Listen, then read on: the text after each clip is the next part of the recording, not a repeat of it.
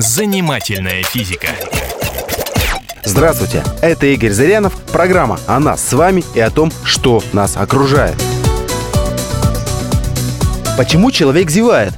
Зевота – это глубокий вдох широко открытым ртом и выдох.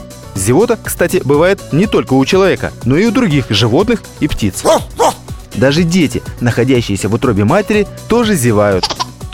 Зевота обычно наступает при переутомлении, недосыпе или при нахождении в душном помещении. Она напрямую связана с потребностями головного мозга. Тому для нормальной работы необходимо определенное количество кислорода. И если его не хватает, организм стремится поскорее восполнить недостачу и начинает зевать. То есть усиленно поглощать окружающий кислород. Так что сонные, усталые люди в каком-то смысле даже опасны для нас. Они отбирают у нас воздух. Мы остановились на том, что при зевании кровь доставляет к мозгу кислород, и человек делается бодрее. Зевота помогает нам проснуться. Активизируются также и слезные железы. Сухие глаза увлажняются и чувствуют себя значительно лучше. Происходит расправление альвеол в легких и увеличивается их поверхность. Часто мы еще подтягиваемся всем телом. Организм хочет устранить застои крови. Когда мы нервничаем, мы тоже бывает, что зеваем.